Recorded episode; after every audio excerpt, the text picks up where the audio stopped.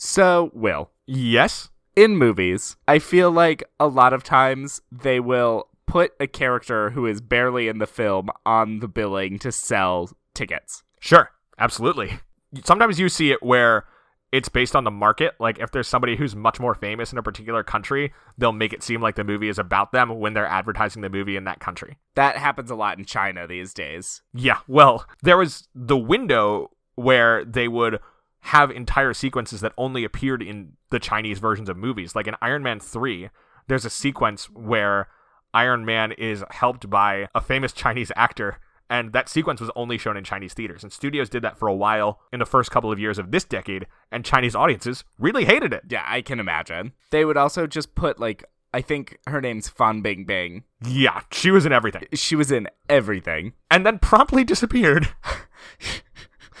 or promptly was disappeared. yeah, for it sounds like tax evasion. Yeah. But that was a weird situation because she was right on the cusp of making the real transition to like leading roles in American movies and then vanished. Yeah, I think she's officially under house arrest now for tax evasion. Yeah. But we have no idea because in China that could be actual tax evasion, which wouldn't be a surprise, or she's a political prisoner, which also wouldn't be a surprise. I tend to think tax evasion because there has been a lot of scrutiny on the Chinese film industry recently because things loosened up there because they wanted the film industry to build up and start spreading Chinese culture both within and outside the country. But then what happened is the Chinese film industry grew kind of like Hollywood and became a place to make tons of money. And in the last couple of years, they were like, wait a minute, this all seems like not what we intended. And the government's really been cracking down. yeah. Anyway, back to Cameo. Sure, cameos. I remember watching the trailer for Fallout, and I guess this may have been a more a hope than the trailer's fault, but I was really hoping Angela Bassett would be a lot more important in that movie than she was. Oh, sorry about that. She was in like two scenes. but She's she great was- in it. She's great in it, but I feel like they kind of centered her in the trailer a bit more too because she's the only woman of color in that movie and it's a good look to have her in the trailer and she's also Angela Bassett, hugely famous actress. I think that's more the thing. yeah, that too, but watching it I was just like, "Oh, where is she?" She's just behind a desk on the phone 3 times max. So, what made you think of that? Uh, in this movie, I rented it on iTunes, and in the poster they use on iTunes, there's a picture of Steve Martin, who has a full musical number, a decent sized role in this, and also John Candy, who has a scene that is less than five minutes long. That that is true. Yeah, John Candy made it onto the poster of this I mean, he's movie. doing something. He is. He is doing a lot in those five minutes, but he also is just in it for less than five minutes as a radio DJ. This kind of has an energy that reminds me of Muppet movies, which makes sense since it's directed by Frank Oz, where famous people will like come in, do a character and then leave. And I don't know if you've ever seen like a VHS trailer for a Muppet movie, but they're pretty much split in half where the first half is like here's the plot of this Muppet movie and the second half of the movie is like here's all the famous people who are in it. like in Muppets Take Manhattan with Liza Minnelli showing up as Liza Minnelli for a brief second. Right. The one that I remember is the VHS trailer for the Muppet movie. They like really highlight like Steve Martin is in this movie. And if you watch the Muppet movie, Steve Martin plays a waiter who has to be polite but is like you guys have terrible taste in wine. Yeah, that sounds about right. Like that's even less of a role than John Candy in this movie. But it makes sense that, you know, you rely on the names to draw in the audience. Yeah, absolutely. With Little Shop of Horrors, I also think about the original 1960 Roger Corman movie I know where this is going. has a very small performance by a relatively unknown actor named Jack Nicholson. Yeah, who's basically playing the Bill Murray character. Yeah, who now has billing on all future productions of this movie because everyone wants you to know Jack Nicholson's in this movie. Please watch this movie. Right, but it's before he did anything famous. Right. Gaslight kind of has that too, where Angela Lansbury now. I mean, at the time she was giving credit, but I feel like I was surprised at how little Angela Lansbury was in it because she's Angela Lansbury. She's so good in Gaslight though. She's so good in it. she's a bad person, but she's good in the movie. Yes. Angela Lansbury is good. Sorry. The maid is terrible. Yes. Let's be very clear what we mean. Yes, the maid who stands on a box the whole time. What's interesting about the Nicholson character is he's in the 1960 Roger Corman movie. Bill Murray plays that role in this one, but that character doesn't exist in the musical, which happens between them. I can kind of see that. I mean, it's not like you have, even though the movie's only 90 minutes, you'd think they would actually have to cut the musical down. It was an off Broadway, pretty small show. It was massively successful. Um, it was at the time the most successful off Broadway production in history. It ran for five years. It won a Drama Desk Award, but it's not like the mega musicals of the 1980s. Right. Did it ever go back to Broadway? Like after the movie come out? Yeah, there was a Broadway production in 2003. Okay. I would be surprised if it never made its way back. Because the movie's fairly well known too, isn't it? Yeah, and the show is like very much a part of the musical theater canon at this point. It was written Yes. by Alan Menken and Howard Ashman, who go on to become very famous for their work for Disney, where they together did the music for The Little Mermaid, Beauty and the Beast, and Aladdin. Alan Menken did a bunch more. Ashman died during final production on Beauty and the Beast, having already written some songs for Aladdin. He was the first out gay man to win an Oscar, Oh. and he died of AIDS literally the night that Beauty and the Beast had its premiere. That is extremely sad. Yeah. The music in this movie is so good. Yeah, it's great because it's Alan Menken and Howard Ashman. I know. This movie did get an Oscar nomination for Best Original Song for Mean Green Mother from Outer Space. The first Oscar winning song with profanity in it. That's right, so they had to censor it for the Oscars broadcast. It's also the first Oscar nominated song by a villain. Is it still are there any more? I think feel there's like some, one other. I feel like the villain songs in Disney movies are overlooked. Yeah, they tend not to be nominated. So, for example, if we look at the other ones that Ashman was nominated for, he wins for Under the Sea and gets nominated for Kiss the Girl, wins for Beauty and the Beast and gets nominated for Belle and Be Our Guest, and gets nominated for Friend Like Me from Aladdin. Yeah, I guess it's it is like the big numbers. Yeah, those are the ones that tend to get it. trying to see. There's so many songs that have been nominated. Yeah. Oh, the other villain song that was nominated for original song was Blame Canada from South Park Bigger, Longer, and Uncut. Ah. No, wait, sorry. No, that's the one that has profanity. In No, it. it's both. It's a villain song and it features profanity. ah. I guess it makes sense that the profanity laden songs are sung by villains. Yeah, that that tracks. It tracks. so, uh, should we start the episode since we're just openly talking about the movie at this point? yeah, I guess so. I didn't realize we had it. It's 2020. we're off the hook. Woo! Getting loose, breaking rules. Welcome to We Love the Love, a Hollywood romance podcast. I'm Mark, and I'm gay. And I'm Will, and I'm a Ginger. This, of course, is a podcast where we investigate things. We dig deep into the earth, and then we take our hands out and we see what we have found. And hopefully, what we've found is an answer to the question Does Hollywood romance actually make any sense? And are these people actually dateable, or even likable? It doesn't matter if the romance is the main plot or a one scene flirtation, we will dig in and see what's there. Dig in like somebody with a shovel, digging into the earth to like put a plant there, you know? There are no plants. I guess at the very end there's a plant in the ground, but at no point in this movie are they putting plants in the ground. But there is at the end of the movie. There is. So we'll keep doing this until we find an answer. And this week, we're following up our puppetry discussion from two weeks ago when we talked about Jack Frost with another puppet centric movie, Frank Oz's 1986 musical, Little Shop of Horrors. And what a puppet it is. It's such a good puppet! It's such a good puppet. Audrey 2 is perfect. So I have so many fun things about the Audrey 2 puppet. Obviously, they built several. There's the little one in the pot that Seymour has at the beginning of the movie, and it gets progressively larger. The final one in like Mean Green Mother from Outer Space weighed a ton. That's not a colloquialism. It weighed one ton. Oh my god. And during the song, when there are like all the vines going all over the place, it required 60 people to operate it. Jesus Christ. Yeah. So this thing is elaborate. It's cool. It's very cool. It works.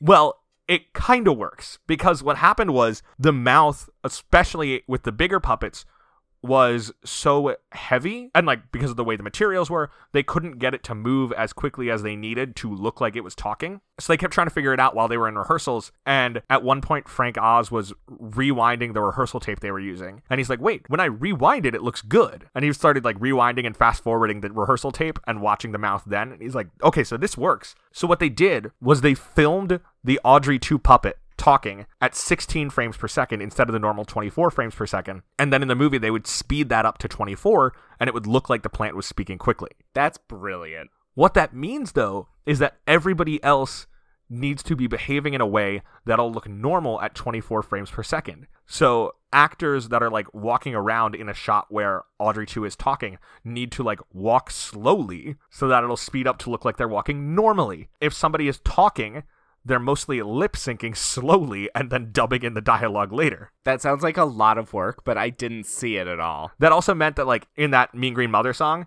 they played their recording of the song at a pace that was equivalent to 16 frames per second so that Rick Moranis could keep track of where they were in the song, but that distorted the audio so much that they had to like run it through tech to like make it understandable. But it's all a very weird experience to shoot those scenes, and if you pay attention to the puppet, you can tell that it's been sped up, but it still looks great. Yeah, and you would probably have to search because I didn't notice. You have to I was just you have like- to be looking for it. Yeah, it was just like, wow, this puppet's mouth moves great. How'd they do that? Very slowly. Very slowly. And that's really impressive on Rick Moranis's part too. Then Yeah. Rick Moranis, good actor. I like him a lot. yes, me too. He's really good in this. Yeah, this is of course our second Rick Moranis role. Two years earlier, he was in Ghostbusters, and this is kind of like peak Moranis because the next year is Spaceballs, and then after that, he's got his Honey I Shrunk franchise. Oh my god, Honey, I Shrunk the Kids. I loved that movie as a kid. I've only ever seen the trailer for Honey We Shrunk Ourselves because it was on a VHS that I owned, and of course, I did Honey I Shrunk the Audience at Disney World. Honey, I Shrunk the Kids is still what I think of when I think of Rick Moranis. That's still like the first thing. He's so great. I'm such He a fan is. of him. This movie is every time I watch it, I'm like, oh, this movie is great. This movie's a masterpiece. This movie is so good. it's kind of like the last big soundstage musical where like the sets are so clearly sets and like sometimes you're looking and you're like that's a painted sky and it looks awesome Yeah, it's a movie that is definitely very inspired by the musical. And I usually prefer movies to try and take the musical and make it fit, like, use the new medium to its advantage. Like, I think Chicago does a really good job with that specifically. But at the same time, this movie is great in the way it's set. this Like, is like exulting in being a musical Right. This is truly appreciative of the stage and like the downtown scenes in Skid Row when they show the shots of the street are clearly a stage. It's not necessarily even looking like a soundstage. It looks like a stage. yeah they filmed at pinewood studio in london on the 007 soundstage which is named for being the place where they shoot James Bond movies and like those action sequences. So it's the biggest space that's there, and they built a full downtown, including elevated train tracks, which you can see in some of the shots. That's awesome. It's so so cool. The other big technical thing they do is a lot of really cool miniatures work that you would not have seen because it's all in the ending that they changed. And I'll talk more about that when we get to the end of the storyline because I think Yeah. that's the appropriate place for it. I wish I had been able to see it, but I it don't was know not- if it's on YouTube anywhere. it wasn't on the iTunes rental version. Yeah, it was only released as part of the 2012 Blu-ray release of the movie. I had suddenly Seymour stuck in my head all day yesterday after watching it. It's been stuck in my head all week. This movie has the catchiest songs. That's the Menken Ashman thing. They're Yes. so so good. and they're doing their thing but with 60s music which is also like inherently sound There's a bounce to it, and it's and it's all Worms. earworms. Yeah.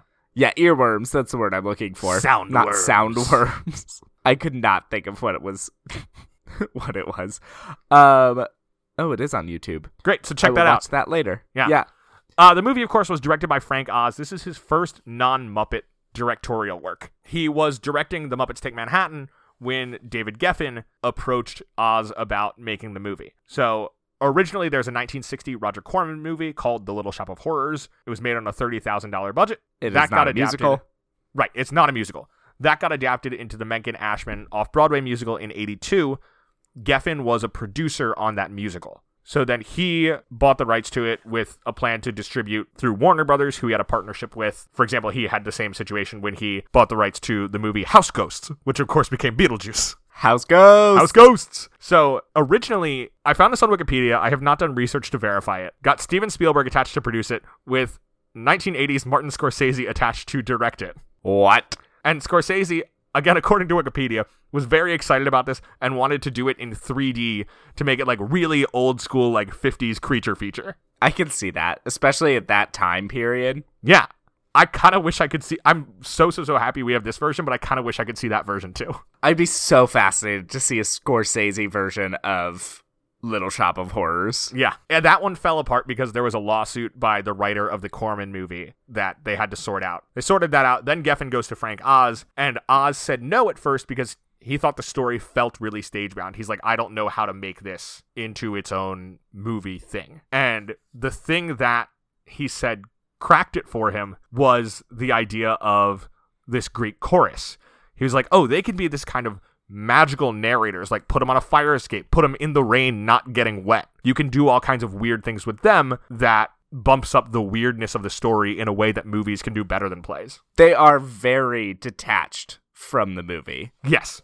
They occasionally interact with characters, but only occasionally. Right. And then I th- love that the little girls that are loitering outside Mushniks have the names of the Greek chorus. Yes. It's so weird and it's kind of hard to explain, but it just works. Their names, of course, are Chiffon, Crystal, and Ronette, which are three very famous girl groups from the Motown the Crystals, the Chiffons, and the Ronettes. Good music. It's a great way to name them. Like, it's a great tribute to the music that inspired them. So, besides our Greek chorus, our lead, as we said, is Rick Moranis, who came up in Canada through SCTV and then blew up in the United States with Ghostbusters. As Audrey, the studio wanted Cindy Lauper, That would have been great. but she turned it down, and so they brought in instead Ellen Green, who was the original off Broadway Audrey and played the part there for four years. I mean, she is also perfect in the role. Yeah, and it's always cool to see uh,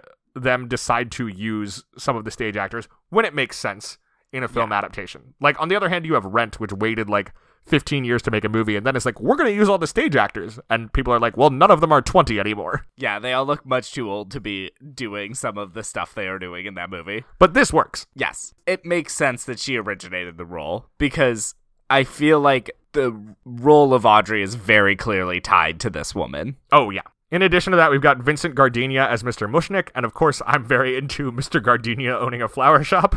They honestly could have just changed the character's name to his name. Yeah. It would have removed a lot of the like I was reading the original movie was very inspired by Jewish humor and Mushnick is very clearly Sure, part and of that. Seymour Krelborn. Yeah, but at the same time, an actual person named Gardenia owning a flower shop. Come on. So those are our only real characters, along with then of course Audrey too, voiced by Levi Stubbs. From the Four Tops. Yes, indeed. They credit that in the credits. I love it when you see credits like that.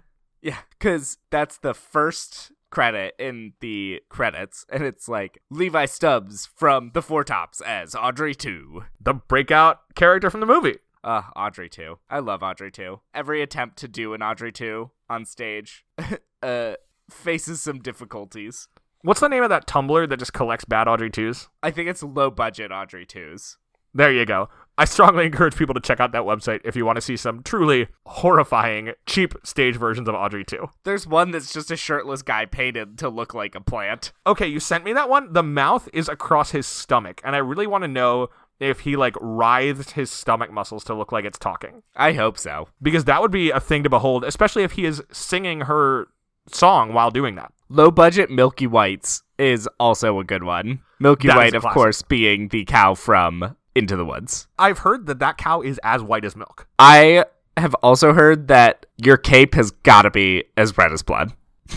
That se- that seems like some good advice. Anyway, So this movie also then, like a Muppet movie, has a bunch of celebrity comedy cameos, most notably Steve Martin as Orin Scrivello, but also Jim Belushi as a licensing guy for a plant company, John Candy as the radio DJ Wink Wilkinson, Christopher Guest as the first guy to buy stuff in the flower shop after seeing Audrey 2, and Bill Murray as Arthur Denton, the Jack Nicholson role, the man who is really into going to the dentist. the masochist who is just fully getting off at the dentist's office.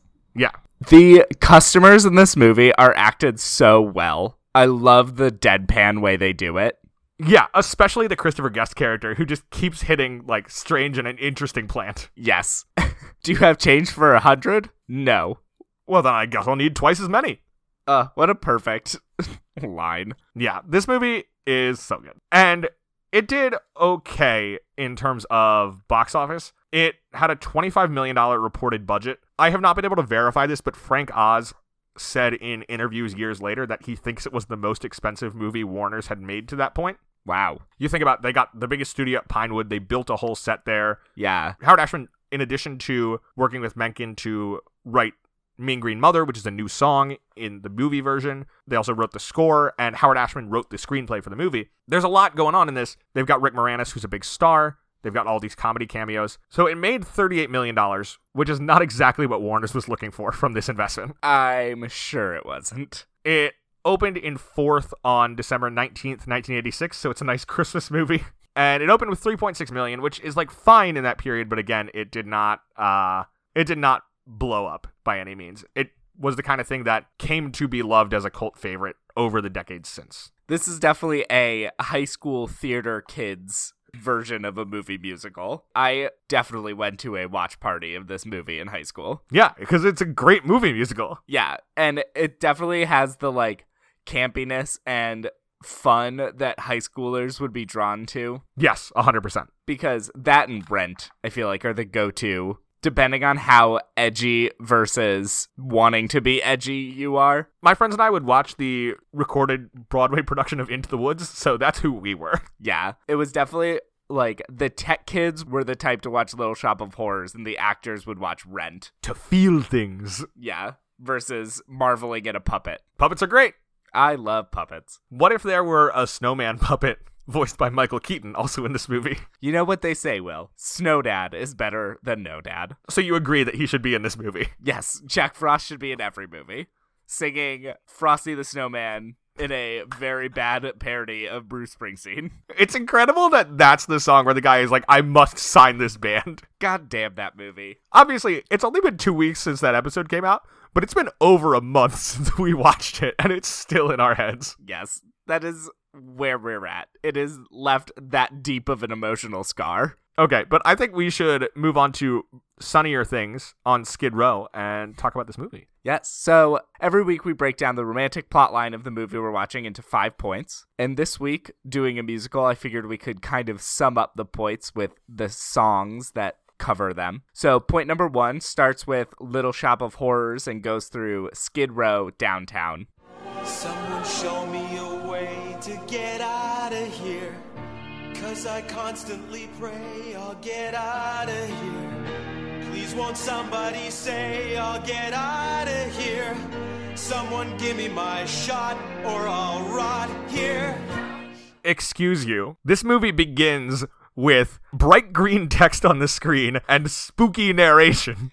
Yes, of course. This movie tells you exactly what it is right from the drop, and then we get the Little Shop of Horrors sound cue kick in, and it's just like so energizing. It's a perfect entrance. It's so, so good.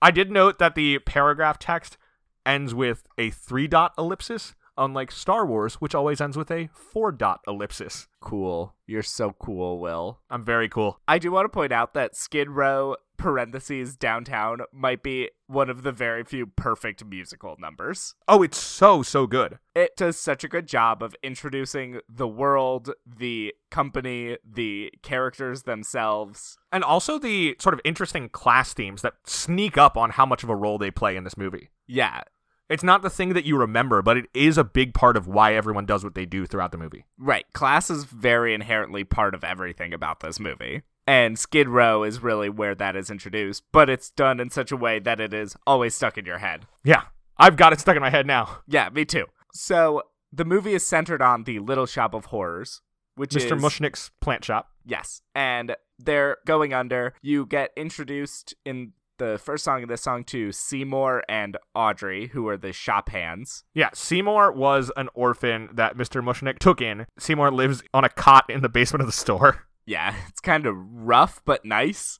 It's a place to live. He feels very close to Mr. Mushnick. Yes. And I do have to say, Audrey's entrance, where you just get the shoes and like the snapping in the background, is just such high drama. I love it. It's one of those shots where it's just a foot like leaving a car and then it kind of pans up and in the background you just hear a bunch of people going like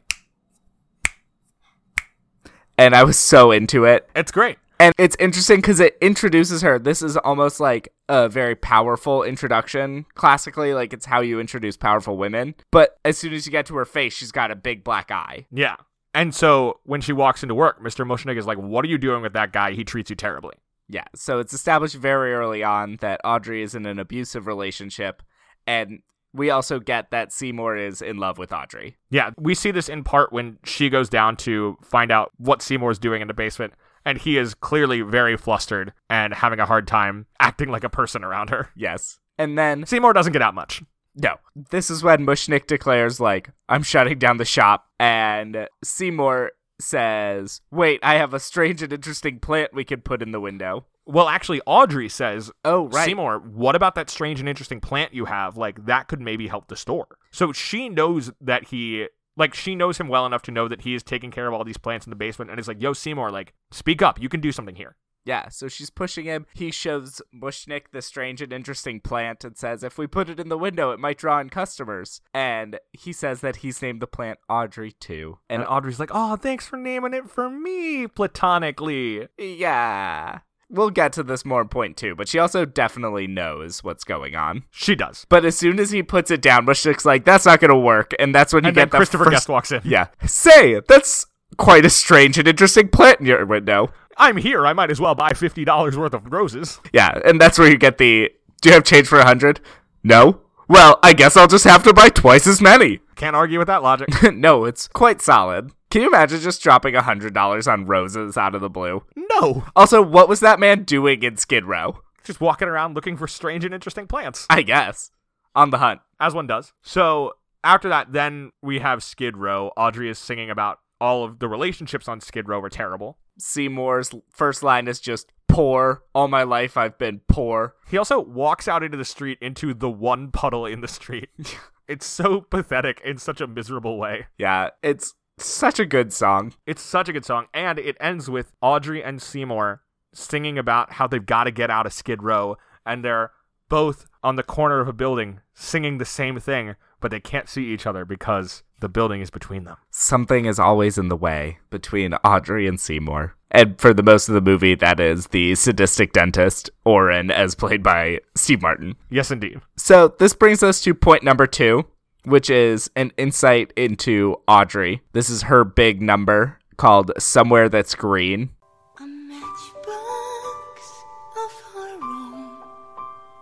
A fence. A frilled chain link. A quill out on the patio. Disposal in the sink. A washer and a dryer. And an ironing machine. In a tract house that we share, somewhere that's green.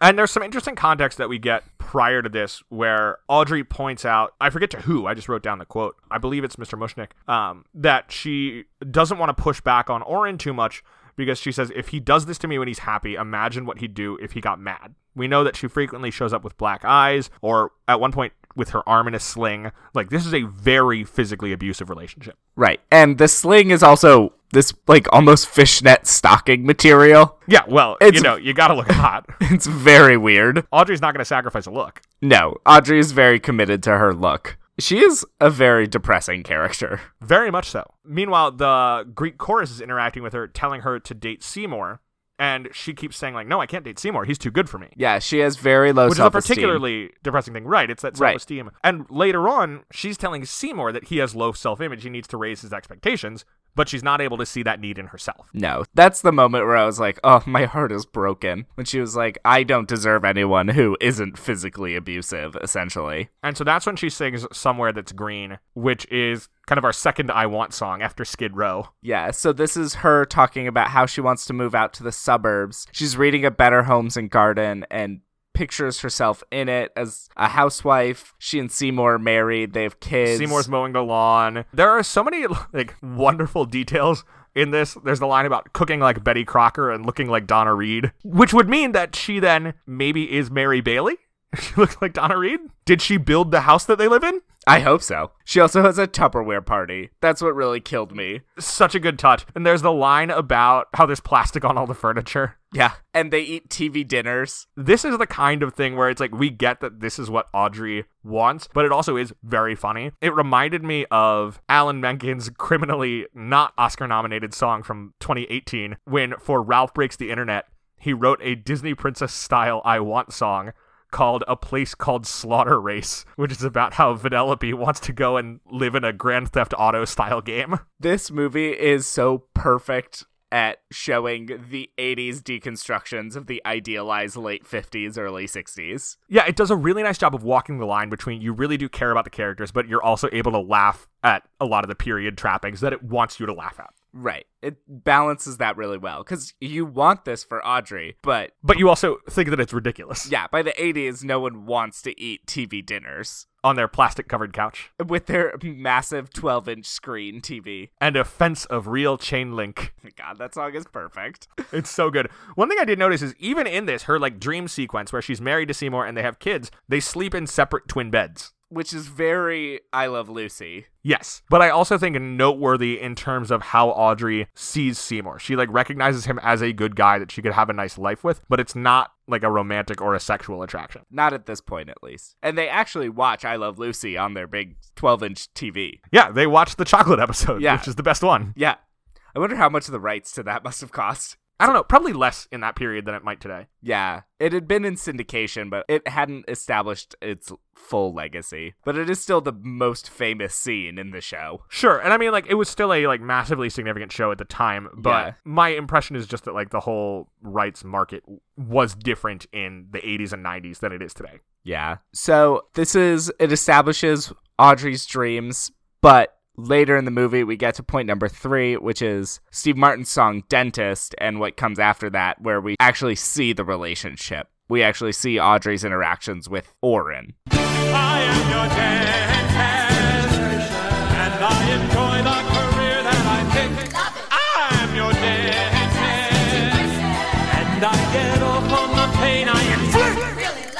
Yeah, so we're introduced to Orin as a bad boy on a motorcycle, singing about how he's such a bad boy and everyone should be really impressed with how intense he is. And he loves to cause pain. And then the refrain cuts into this exultant song about being a dentist. Right. He talks about how he used to torture animals, and then his mom says you have to find a way to channel that pain causing productively. And so he became a dentist. Yeah, and Mama says, You'll be a dentist, which is the chorus. So he becomes a dentist, and the whole song is him, like, using the worst kind of dental tools to cause pain. He takes laughing gas instead of giving it to his patients.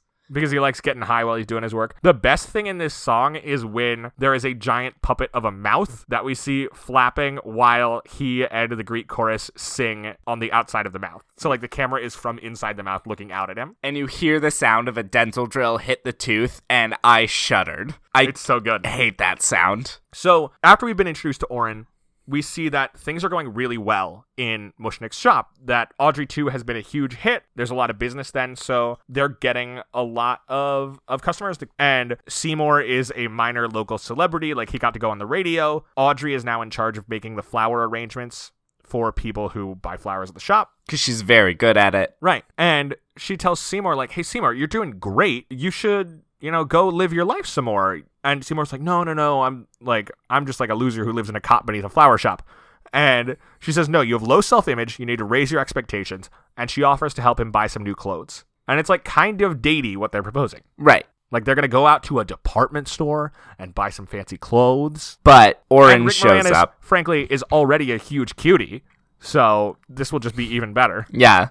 And then Oren shows up, and you see that he forces her to actually call him doctor which is creepy and gross. and hits her. And it's very painful to watch. And Seymour is helpless to stop it. Now, the thing that we have not mentioned at this point in our description of what happens is that Seymour's strange and interesting plant feeds on blood. Yes, it can only exist off of blood. So Seymour has been cutting his hand open and feeding it blood, and we do see this having some effects. He seems kind of lightheaded and, and dazed at times from blood loss. And so we have a big Audrey 2, but not as big as she gets, but a big Audrey 2. And he's leaving one day and it falls over. And this is where you first hear it talk and it says, Feed me. And he's basically like, I don't have any more blood. And then the plant sings a song and convinces him, Some people deserve to die. Like maybe that dentist who keeps abusing your lady love. So maybe you can feed me, get rid of a bad man, and get what you want.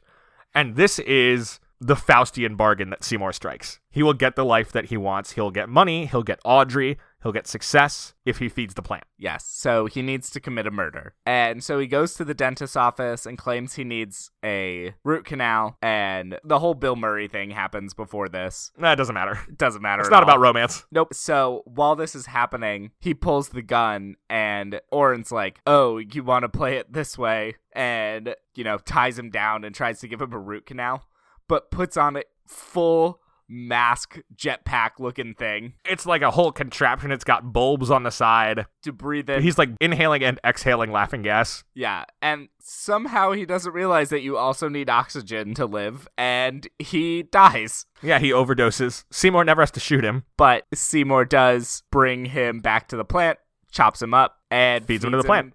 To Audrey, two. Not Audrey, one. That would be bad. Mr. Mushnick sees Seymour chopping up the body and is like, Seymour, what the heck is wrong with you? You committed a murder. And you chopped up the body. Like, I have to turn you in. But he ultimately decides he's like, I really care about you. Run away and never return. And just tell me how to take care of Audrey, too. And Seymour's like, I can't do that. I can't let this situation escalate further. And as they're arguing, Mr. Mushnick looks into Audrey 2's mouth and is himself eaten.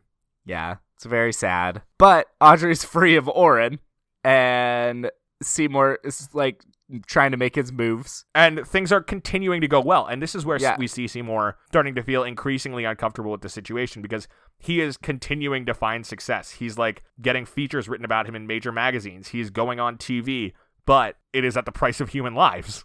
Right. And he also feels trapped and realizes that he could get enough money to make it out. So he tells Audrey, let's get married and run away together. And we get in point number four. Suddenly, Seymour. Suddenly Seymour is standing beside you. You don't need no makeup, don't have to pretend. Suddenly Seymour is here to provide you sweet understanding. Seymour's your friend. Great song. What a jam. Uh, it's so good. This is an interesting song, though, because in this song, too, he's like convincing Audrey to marry him to run away with him. Yes. And from her text in the song, it's like she decides over the course of it, like, you know what, like, this is something that I could go and do. But I always feel, partially through this and through the way that she presents him in Somewhere That's Green, that Audrey recognizes intellectually that Seymour would treat her better than Orin and, like, cares about him, but it's not the level of romantic attraction that Seymour feels. No, she's not fully as in love as Seymour is. She's more attracted to the idea of having a man than she is to Seymour. Yeah, and just She likes him, Yeah, but just like a stable man. But he says, I have to do this one more thing. You go home and pack, and then we'll leave tomorrow to try and get the last big payout. because there was going to be a TV crew coming and he could get paid for his TV appearance and then they would be good. And he tells Audrey, too, like, I'm not giving you any more food. I'm going to leave you here to die. I'll run to the store, get you some meat from the market, and that'll be your last meal. Yeah. And surprisingly, Audrey, too, is not too happy about this. So she calls up Audrey 1 on the phone Yes. And basically is like, Look, I'm a talking plant. You should come investigate. and Audrey comes over and she is astounded and horrified by this enormous talking plant with big teeth and a nasty attitude. And Audrey 2 starts to try to devour her. It's wrapping tentacles around her and drawing Audrey into its mouth. And then Seymour shows up and pulls as Audrey- Audrey is in the mouth with Yes. just legs, not Ellen Green's real legs, but legs Yeah. kicking outside the mouth. And so Seymour pulls her out and saves her. And this is point number five when Audrey 2 sings It's Big Number, Mean Green Mother from Outer Space, and the big fight scene. I'm just a mean green mother from outer space and I'm mad. I'm just a mean green mother from outer space and it looks like you've been had. I'm just a mean green mother from outer space, so get off my back, get off my face, cause I'm mean and green and I am bad.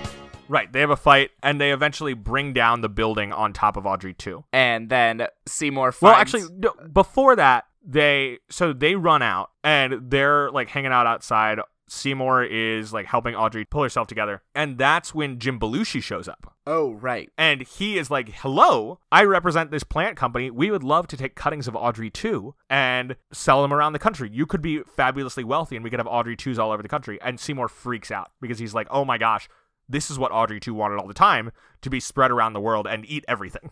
Right. So that's when he goes in to have his showdown with Audrey Right. 2, which is Mean Green Mother from Outer Space. yes, because he realizes he needs to actually end it and kill the plant. So they have their fight and ultimately bring down the building on top of Audrey. Right. And then he finds a live wire and shocks the plant too. Which is great. And it like explodes. Yep. And then we basically cut to the end where Seymour and Audrey have bought the house from They have their somewhere that's somewhere greenhouse. that's green and she's in her dress and presumably they live happily ever after.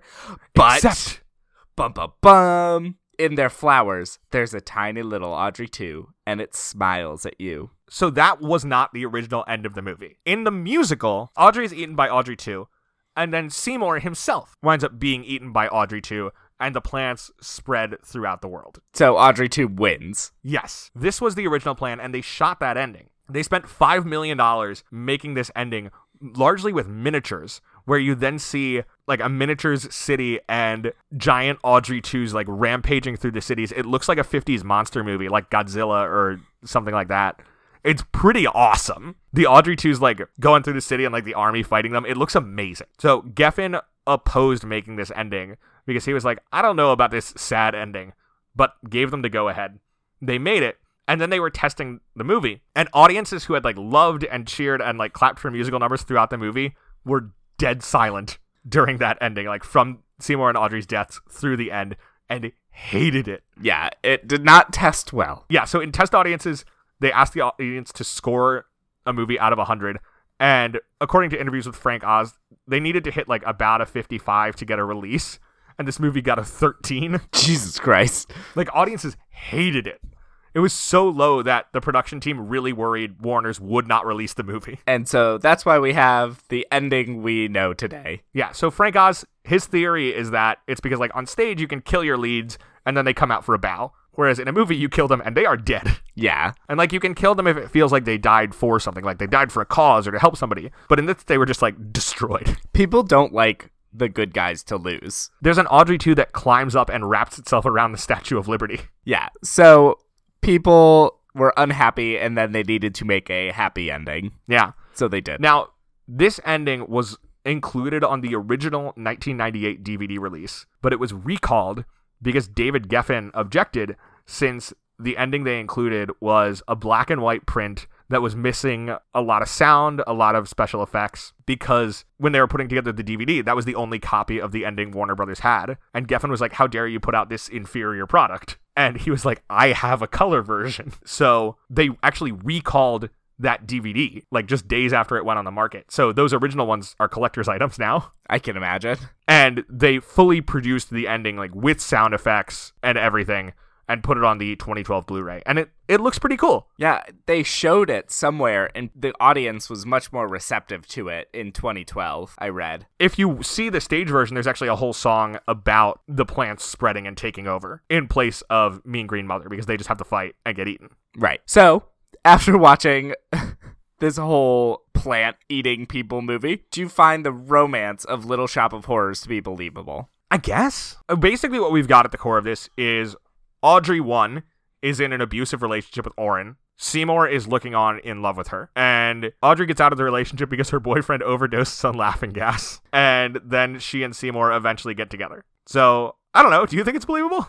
I think with the somewhere that's green, that makes the ending believable because she's clearly already fantasizing about Seymour, even if it's just what Seymour represents. Okay. So it makes sense that they do end up together. I believe that, yeah. So, every movie we rate the believability of the romance on a 10 point scale, where zero is totally unbelievable and 10 means we believe all of it. Where would you put Little Shop of Horrors? I don't think it's fully believable for sure. No. Bec- Again, the male rival dies of a laughing gas overdose. Yeah, it just the psychology of abuse is very tough to, you know, deal with in a movie like this. So it's hard to know. Although like, I do like the sort of divided emotional intelligence of Audrey being able to realize Seymour's inferiority complex, but not be able to see it in herself. Yeah, I think it's done really well. I just think like getting over it so fast and just moving on might be harder than the movie makes it seem. Sure, although I think there is something to Audrey then, sort of for a sense of security, rushes immediately into another relationship.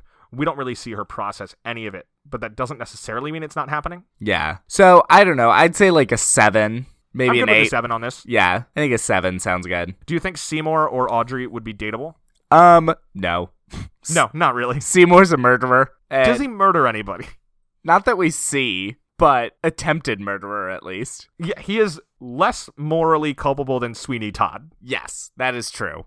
but that's not the bar you want to be using for yourself. No. And then Audrey honestly should be on her own to deal with some deep seated drama. yeah. So if you did have to pick one person in this movie to date, who would it be? Hmm.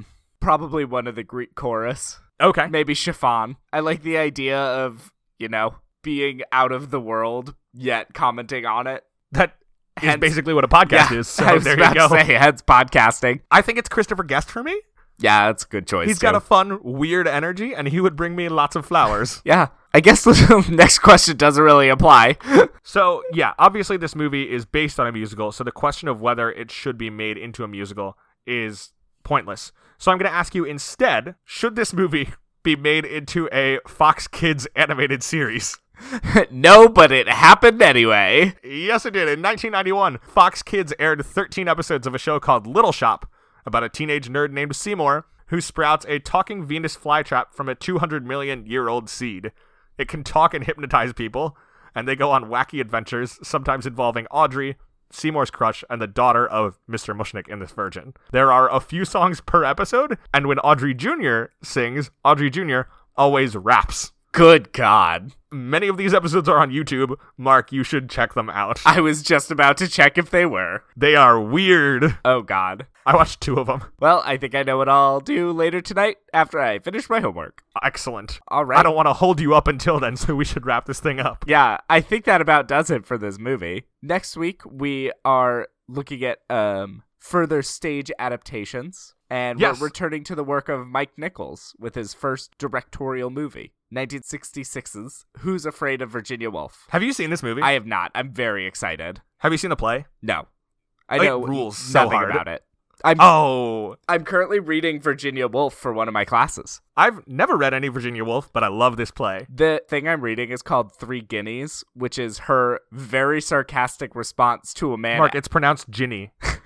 It's her very sarcastic response to a man asking her how women can help prevent war. What's the answer? Um, basically, shut up, women are oppressed, you dick. Why do we have to solve men's problems? All right, that's fair. Yeah, but a lot more to it than that. But it's really funny. All right. Well, until then, you can follow the show on Facebook and Twitter at Love to Love Pod, and you can email us questions or movie suggestions at love to love pod at gmail.com. Please make sure to rate, review, and subscribe. That really helps other people to find the show, especially reviews on Apple Podcasts. Last question. What's the best piece of dating advice you got from Little Shop? I think being on TV worked really well for Seymour, so maybe that's the answer. Get yourself on television. I mean, we are a firmly anti murder podcast, but it seems that killing your rival worked out pretty great for He Seymour. didn't kill him. hmm He stood by and allowed him to die. Okay. Well, until next time, I'm gay. And I'm a ginger, so between the two of us, we know everything there is to know about romance. Bye.